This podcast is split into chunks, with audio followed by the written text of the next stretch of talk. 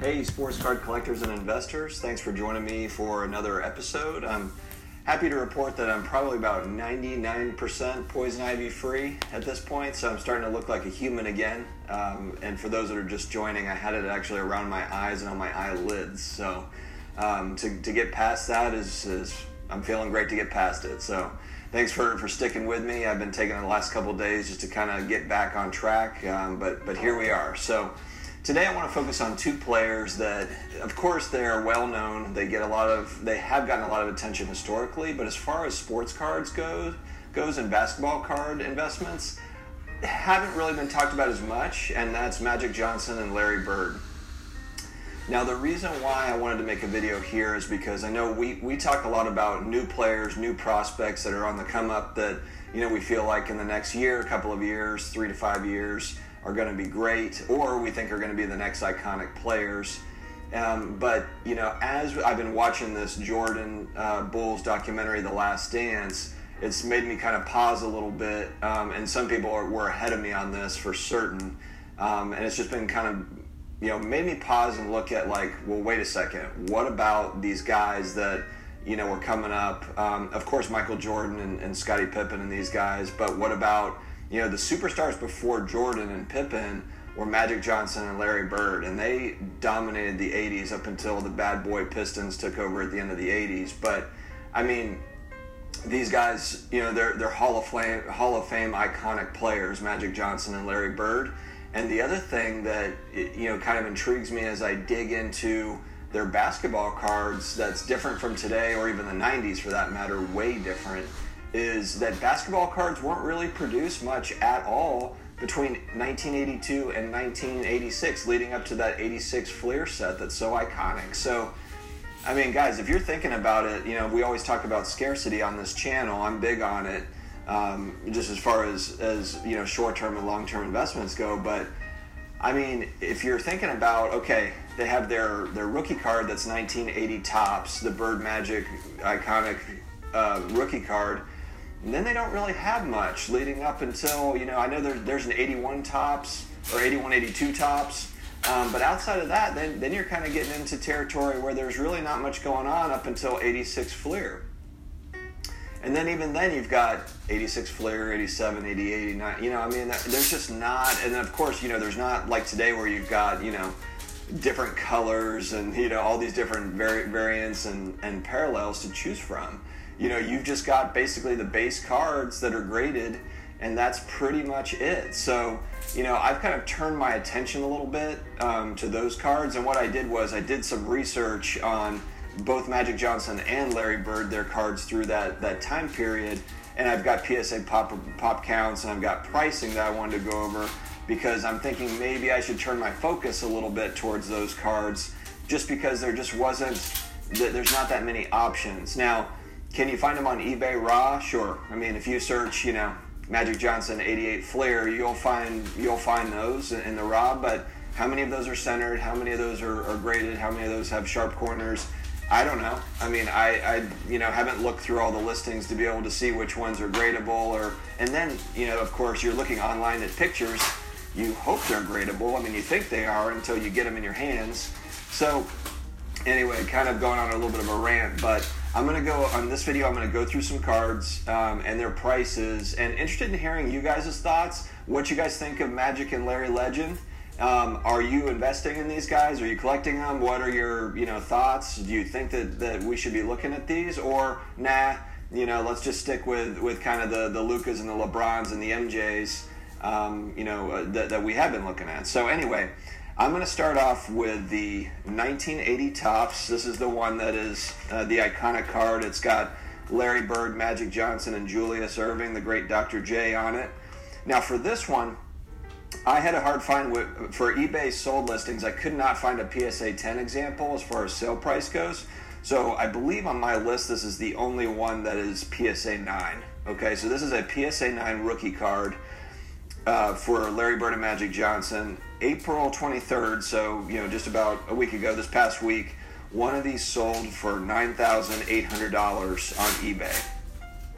And the PSA count, or the, the population report for a PSA 9 is 603 for this card. So not mega rare, but this is you know this is an iconic card. This is like a you know Jordan rookie level type card. Um, you know as, as far as uh, as far as rookie cards go and, and these players. So and it's just an awesome card. You got the three players on it. I think that it was tricky for them to to get a high grade on this card because of the way th- these are cut with the three players. From what I've read about this particular card and this set, so I mean, if you're getting one of these, and then you know, I would say shoot seven, eight, nine, and of course ten. I mean, they're they're they're pretty. It's a pretty awesome card and it's rare. Um, I mean, th- these are tough to find. So that that is my first one. I'm going to start there with kind of the, the high point for for these two players. Next, I'm going to the iconic set 1986 Fleer number nine Larry Bird, uh, and I'm starting with the, the Larry Bird cards. Then I'll go into the Magic Johnson cards. One of these sold um, just this past week for $1,675. The PSA pop count for PSA 10s for this card are, is 107. So again, not not loads of these around that have been graded anyways. Next up, I've got a 1986 Fleer sticker number two. I love these. The, the 86 Fleer stickers are pretty sweet. One of these sold recently for $1,354. And the PSA population count for, for a PSA 10 for this card is very low at 39. So you, you will not find these out in the wild too often. And $1,354 seems like a fair price just considering that there's only 39 circulating right now for this card in PSA 10. Next, we would go up to uh, the 87 Fleer set, number 11. The PSA 10 population count currently for this card is only 32, which is probably why it went for $1,325 recently. I really like this 87 Fleer set. I know 86 Fleer gets a lot of attention. I really like 87 and I like 88. 87 is kind of a funky out, you know, look to it. It's got a different type of design, but I really like uh, this 87 Fleer set, and there's so many iconic cards in it. Um, you know, especially you know, I know Jordan kind of leads the way with it being his second year, but uh, this is a pretty sweet Larry Bird card, the 87 Fleer Larry Bird number 11.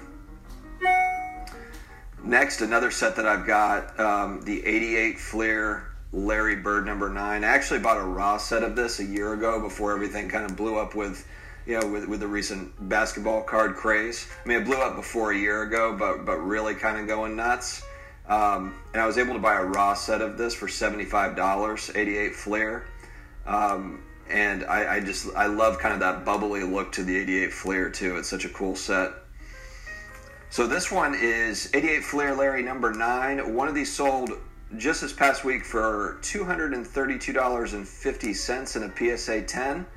And the PSA 10 pop count is 250 for this card. So not mega rare, but again, another cool card. And, and, and you know, as we talk about this, if demand continues to rise or stays where it is, if if you know if there is attention put on back on these players, I should say, I mean, there's just not a lot of these cards. You know, if you're thinking about these 80s cards, yes, they did start printing a lot more as you get into the late 80s, you know, 87, 88, 89, um, and then, of course, 90. You know, you're starting to get in some higher print runs, but, you know, they're, these are not, especially graded cards, and we're talking about mainly PSA 10s, not very common. Not, not very common.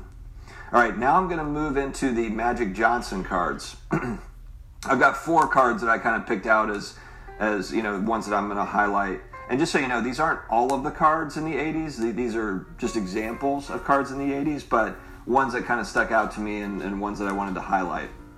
All right, so for Magic Johnson, we've got his 86 Fleer, number 53. In PSA 10, the population report stands currently at 157 and these are recently selling in the there's a few different sales 710 to 765 dollar range so they're not mega expensive i mean i'm sure they've driven they, have risen dramatically over the last 12 months. But considering there's only, you know, there's 157 PSA 10s out there, I can see why this is priced, you know, the way that it's priced. Next up, I've got the 86 Fleer Magic sticker number seven. And one of these sold, um, I'm showing the last sale, and there could have been a, an April sale, but I'm showing March 31st at $1,097. The PSA 10 population count for this one is showing at only 42 currently, so there's just not many of them out there as we talk about. So it could very well be that that was the last eBay sale for this card. But like I said before with the Larry card, I, I really love these stickers from 86 Fleer. And, and, with this just being an iconic set, there are a lot of people that are just collecting and investing 86 Fleer regardless of the player. It's just a, it's one of those sets that you know, if you're looking long term, it, it could be just, you know, the, the kind of the, the first huge basketball set that really took off. Not not the first basketball set, obviously, but the first one that was mega popular, 86 Fleer. What's that going to look like in 10, 20, 30 years, 50 years if basketball still maintains the popularity that it has? I mean, it's going to be pretty pretty huge. All right, so next up we've got the 87 Fleer Magic number 56. And one of these sold at the beginning of April for $281.55. PSA 10's uh, PSA 10 population report 50 for this. So again, there's only 50 out, out there in the wild. I mean, and, and sure, maybe there's more in grading and coming out, but you know, you, you do have to wonder, and, and now we, we probably will see with this Jordan documentary and these these older Fleer cards starting to gain popularity again. Maybe people will be sending in more and more of these to PSA 10 for new grading, but it's a four almost 40 year old card. I mean, you know, I mean, I, I don't know. I mean, maybe there's a bunch of PSA 10s laying around, but I, I just I don't know. I'd, I'd be skeptical. I, am a lot more comfortable with these pop reports in the late 80s than I am for you know 2018 cards that are you know these very modern cards that you know were, were just recently printed in the last couple of years. All right, so next up we've got 88 Fleer Magic Johnson, and this one sold for $90 um, this past week in a PSA 10.